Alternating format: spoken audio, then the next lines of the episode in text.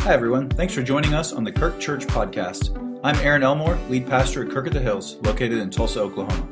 This is where you can hear messages from all our pastors and guest speakers. Make sure to subscribe and share with anyone who follows the Kirk. If you want to know more about us, visit us at thekirk.com, like us on Facebook, or follow us on Instagram at The Kirk Church. Let's get started with today's episode. You guys got all that, didn't you? Couple of apologies up front. The first one is that I hope my words are not as hollow as my voice may sound. I've been hit again with either a cold or probably allergies. I'm not really sure if you can tell the difference in Oklahoma. I'm beginning to learn what it means to be an Okie uh, and get hit by all that there is living in this part of the country. Uh, my other apology this morning, in a way, is to say that, as you've just heard, uh, our sermon this morning is not a traditional Palm Sunday passage. Uh, as we've been working through the book of Romans, I wanted to get us to Romans 6 next week for Easter. Uh, that is very much an Easter passage, and so this week we're in series. It doesn't quite fit with where we are in, in uh, the flow of the church calendar, but uh, nonetheless, a great passage on what it means to be in Christ.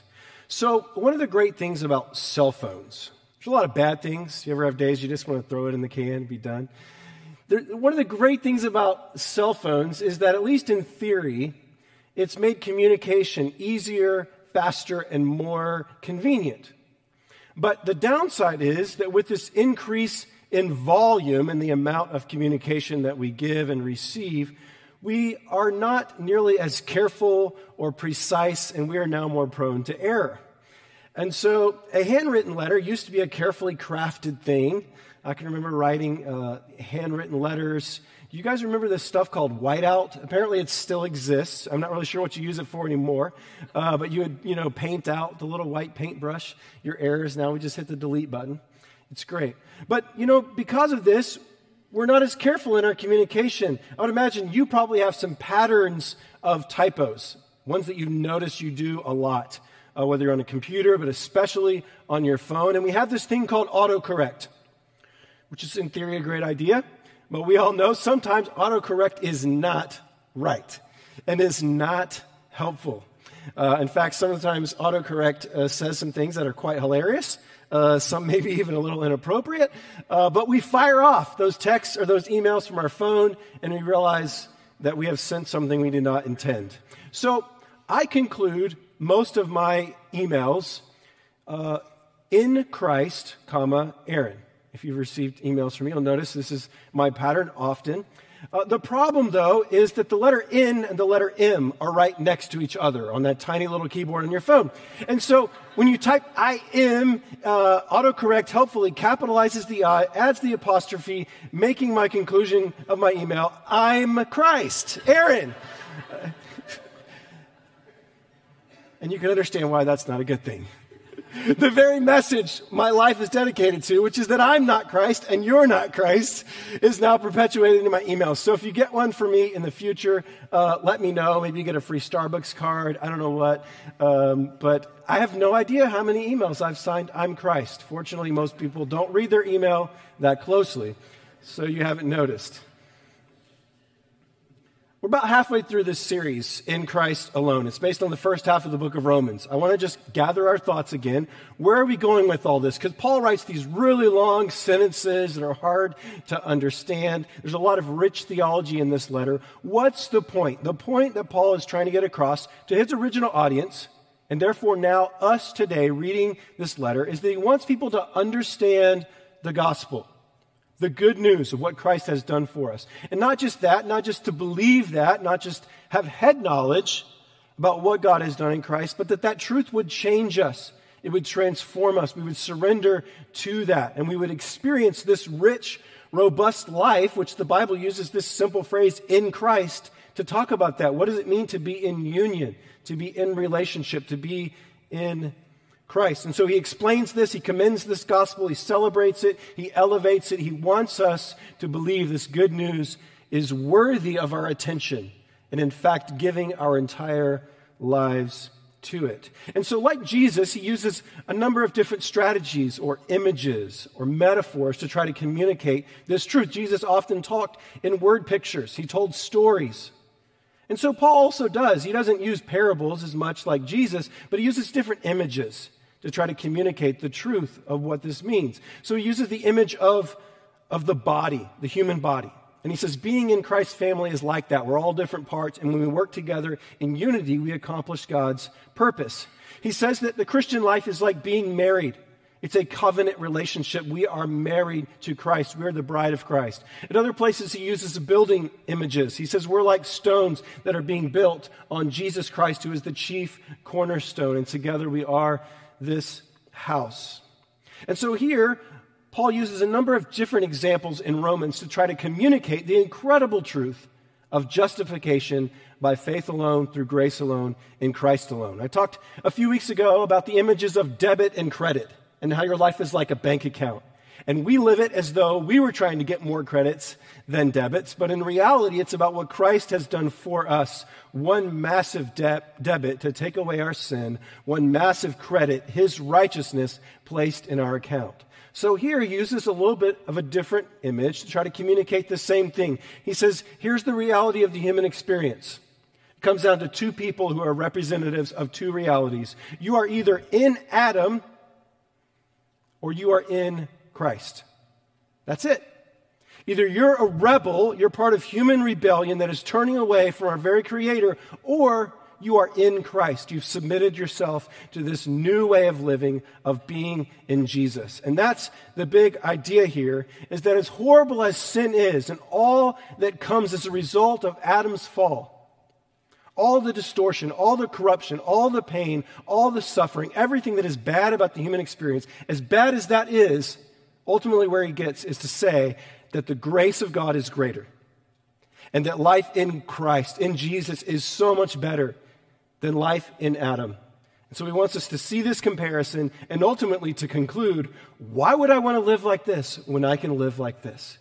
He wants us to get it and to see what that means. And so that's what we're going to look at today the difference between being in Christ, not me, I'm not Christ, being in Christ rather than being in Adam. And so these two are presented, are presented here as representative figures, not just historical figures, although I believe Jesus and Adam both are, but they're presented as representatives in a legal sense. And so I'd like to uh, use verse 20 as a great summary of this story that he's going to tell, which is where he writes, But where sin increased, grace increased all the more. That's the story. Where sin increased, grace increased all the more. My friend Tim Keller, the Protestant Pope, I affectionately call him. I didn't come up with that. I haven't quoted him in a couple of weeks, so I'll give you another Tim Keller quote that captures this very nicely. Tim Keller wrote The gospel is this We're more sinful and flawed in ourselves than we ever dared believe. Yet at the very same time, we are more loved and accepted in Jesus Christ than we ever dared hope. This presents the contrast of life either in Adam or in Christ. Here's how I like to capture it very simply to say there are two realities that every human being must face every day. Whether you're a believer or even if you're an unbeliever, you must face this the depth of your own sin and the height of God's grace. Every morning when you wake up, you need to face those two things. Right? Because if we only talk about grace and we don't talk about the truth, the reality of, of who we are and who we were before we were in Christ, then we're going to go to one of two errors. We're going to go toward legalism or we're going to go toward liberalism. And legalism says, I can earn my own salvation. Liberalism says you don't need salvation. You're perfectly fine exactly as you are. The gospel says you're not fine as you are, but you can't solve the problem, only the grace of God. The church historian Tertullian said, just as Jesus Christ was crucified between two thieves, so the doctrine of justification is ever crucified between two opposite errors legalism, liberalism. The answer is the gospel. In order to believe the gospel, we have to face our own sinfulness. We have to see all that is horrible about the in Adam experience, but understand why it's so much better to be in Christ. So we begin in verse 12 here Paul lays out the great conflict. He says, Therefore, just as sin entered the world through one man, and death through sin, and in this way death came to all people because all people sinned. So his argument is that when the first human beings, Adam and Eve, when they sinned in the garden, sin entered the world and created a corrupted system. And in a way, we inherit, not in a way we do, we inherit that sinfulness. We are entered into that rebellion. We can't choose whether or not we want to be in that war. We're in it. We're born into the family of the human race, and that we actually have a sinful, corrupted nature. We're not sinners because we sin, we're sinners because we have a sinful nature. We receive that. You get that. Congratulations. We're sinners. And therefore, as a result of that, the penalty for our sin is death. So sin entered the world, it spreads to all people, and therefore death spreads to all people. That's the consequence of our sin. But in a way, as you've probably heard me argue before, death is not only a consequence, but it's also a grace. Because death means we don't have to live in our current reality forever. That's a good thing. Death is the great reset.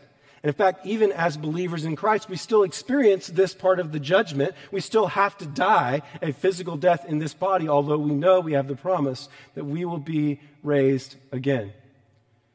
And so the great conflict is that we're now living in a system that's affected by sin and death. Both of those things we were not created to live with. We weren't created for sin, we weren't created for death. We were created to live in harmony with God forever. But because of sin, we now deal with both of these consequences.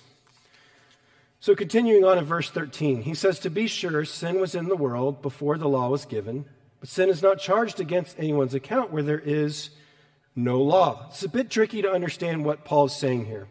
He's not saying that people weren't guilty before the law. He goes on to say they very much were. But what he's saying is that by giving the law, we now know that we're sinning. So before the law came, they were guilty, but they didn't know all of God's expectations. Now there's even no more excuse. Now, if you don't know the law, you're still accountable to it. I can be driving along and speeding, and I can get pulled over, and I can say, Well, I didn't see the sign. I don't know. Of course, now we have it in our car. You know, the new fancy cars have the speed limit right there in front of you, so there's no excuse. But, but I, can't, I can say, Well, I didn't know what the speed limit was. I'm sorry. There's a lot of laws you probably don't know are on the books you're still accountable to those laws. Ignorance is not an excuse. So Paul says, look, people were still guilty even before the law, but now we have the law. And so we have no excuse. So we're brought into this rebellion. We, we can't choose not to sin. And because of that, we inherit this guilt of Adam. That's what Paul's arguing here. He's saying that look, there's something that you didn't do and you're now facing the consequences for it. We don't like this in our culture because we're a very individualistic culture. And so we think, well, you know, I'm not responsible for something somebody else does. We don't like this idea of a, of a representative doing something on our behalf. But I think we understand it and we accept it without realizing it. I'm going to give you two quick examples. The first one uh, comes from the Olympics. So they're Olympic athletes and they train very hard and they go and they win the gold medal. And if they have an American flag on their chest, we're watching on TV and we go, Yeah, we won the gold. As if we did anything. We're just sitting on our couch eating chips and queso. But we won the gold, right? Because they won on our behalf. We like that positive representation. They're part of us. So somehow we like to take credit for it. But then there are negative examples. There are things that our representatives can decide for us that they have the authority to do. Our Congress has the authority to declare war. They've been given that authority. As a, as a citizen, you may not like that or agree with that, but you're swept up in that through the social contract. And so if they declare war, you are now at war. You can say, well, oh, no, I'm not, I'm, I'm not going to go to war. Well, they have chosen, our representative have chosen in our place. So when it's something bad, we don't like this idea. We don't like that Adam and that this sin has now created this effect that we're swept up into. We think, oh, well, I should have the choice. But here's the good side of it. Here's the positive of this representation. It means that there was not only one man that sinned in our place, creating all of these effects, but there's also one man who did something in our place that we could never have done for ourselves. And so, this idea of legal representation is a good thing that Jesus could stand in our place and do what we could never do. And I hate to cheapen the work of Jesus, but in a sense, it's like you were sitting on your couch eating chips and queso and did nothing to earn or deserve the medal. And Jesus went and he earned our salvation. We couldn't have done it. And so, in effect, this idea that someone can stand in our place is actually a very good thing, and it's the way that it works. And so, Paul's saying we've been swept up into this conflict. It's a spiritual battle. It began in the early days of creation, and we are a part of it. And so, he sets up this contrast between life in Adam and life in Christ, and he gives us four examples. I'll go through them quickly here. The first one is in verse 15. It's the idea of a trespass versus a gift. So, a trespass is one of the words the Bible uses for sin. And you think about what is it? Well, what is trespassing? It's when you go into a place that doesn't belong to you, you don't have the right to be there. You're crossing over a known boundary. And so it's something that you did, that you deserved, you knew you were doing it, and you will have to pay the consequences, the penalty, or whatever case it may be for doing that trespass, for going into the area that says, no trespassing, do not enter. It's the opposite in a way of a gift, because a gift is when you get something that's not expected, that's not deserved. A trespass is when you knowingly do something and you get the consequences for it. In Adam, we are trespassers. In Christ, we receive a gift that we couldn't possibly earn. So he goes on, a different example. He compares condemnation to justification in verse 16. Again, it's the idea of our legal status. Do you stand before God in Adam, part of the rebellion, not having repented of your sins and turned to Christ in faith, then you are condemned before God, whoever you are, no matter what you've done or not done. You're condemned. But in Christ, you stand justified, meaning me and God, we're good. We're on good terms. That's what it means to be in Christ. So you're either condemned or you're justified. And for those who are in Christ Jesus, there is therefore now no condemnation. Paul's going to write here in a few chapters later. He goes on to give us a third quick illustration. He says, it's an example between death and life. The result of your condemnation and your status is death, put simply. That's the end line, spiritual death. The end line of being in Christ is spiritual life. And then the final example that he gives is disobedience versus obedience. And this is the result, right? We either, we either disobey God's plan, we continue on in our current status, which is to be disobedient to God, or we go on to obedience. And that's what it means to have faith in Christ. It's not just pure believism. It's not just saying, I believe in God, like we talked about with faith, but is choosing to submit yourself to God's will and to God's way. To believe and to have faith goes along with obedience.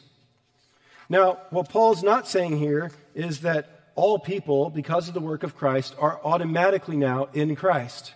We know Scripture is clear that it's a gift that we have to receive. Verse 17 of chapter 5. If we receive that gift, not earn it, but we receive it. And how do we receive it? We receive it by faith.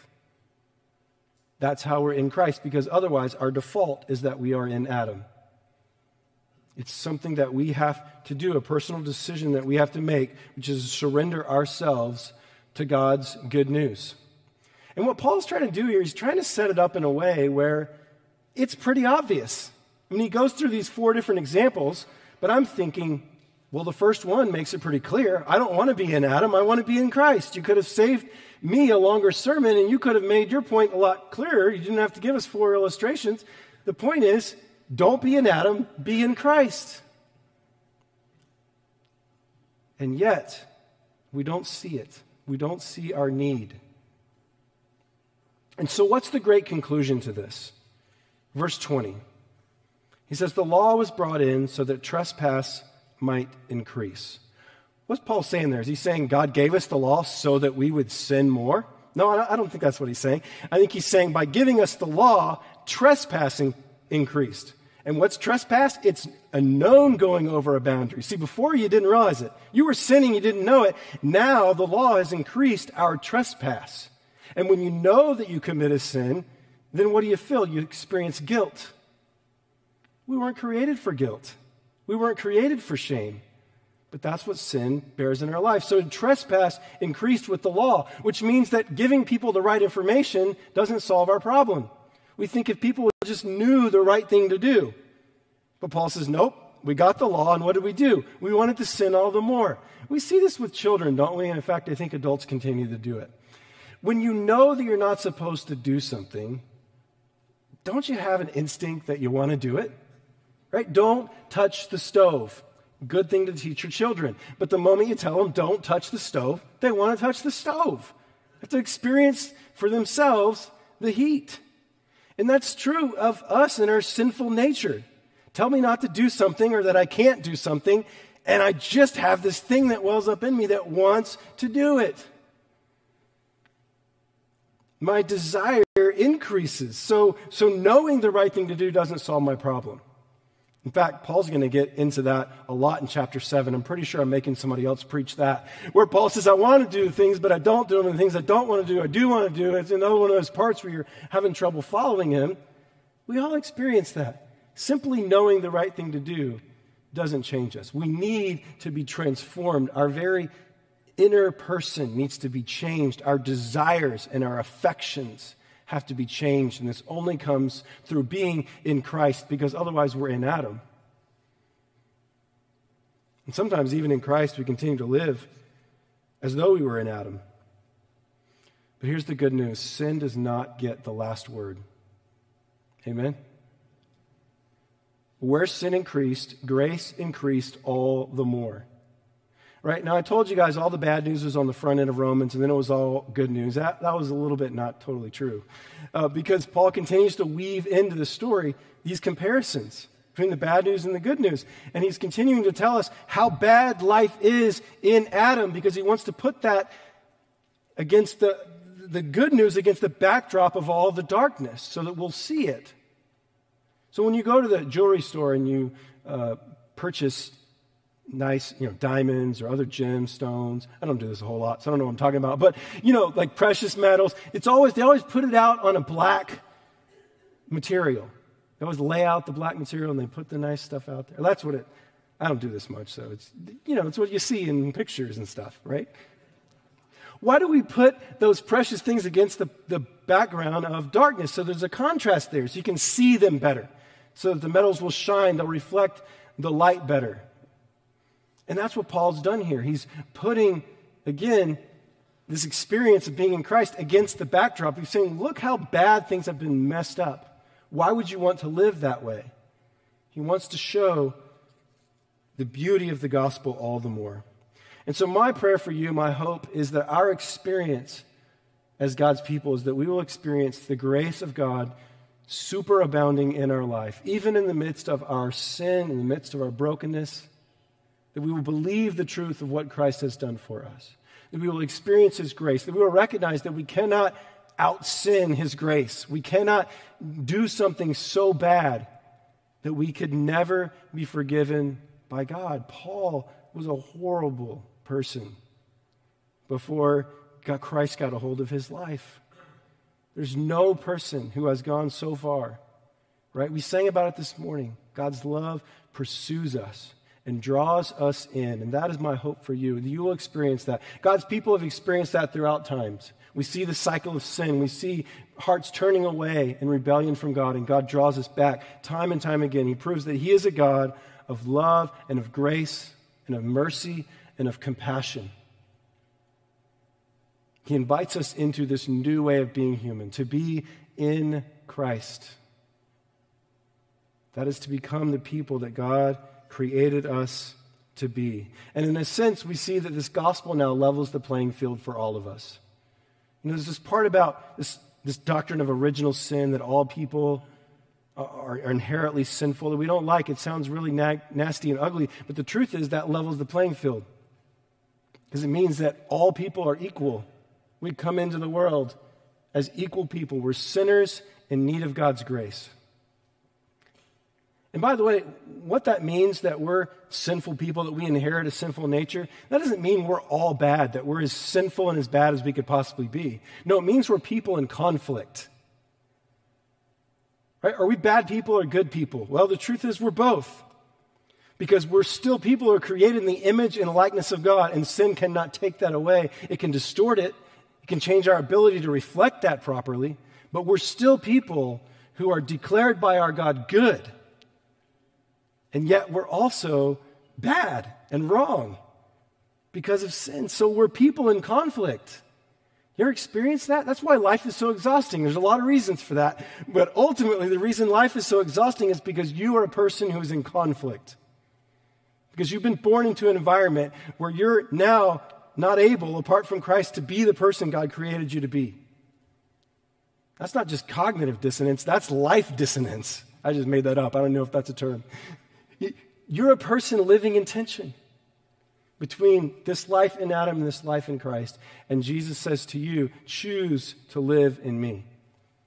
Be in Christ. Live into that reality. Become a good news person, a person whose very life is completely and radically changed by this good news of what Jesus has done for us and who he's making us to be and who we ultimately will be when we are finally fully restored and we're no longer in conflict. We are fully in Christ, fully in Him. Would you join me as we pray together? Father, we thank you for this incredible truth. God, that you are so good, that you have made a way. And as horrible as sin is, as much as life has been altered by our own rebellion that we're a part of, God, you are renewing and restoring all things and making us into new people. So I pray for every person here today, every person that's listening, God, that you will speak to them and that they would receive by faith this gift that you offer through your Son and begin living and walking in this new reality. God, for all of us, may the truth the reality of being in Christ be something that we become more and more by your grace. God, help us to be, receive your grace, to, to believe it, and be changed by it.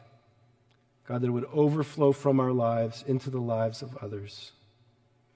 Father, we love you and we give you praise today. In Jesus' name, amen.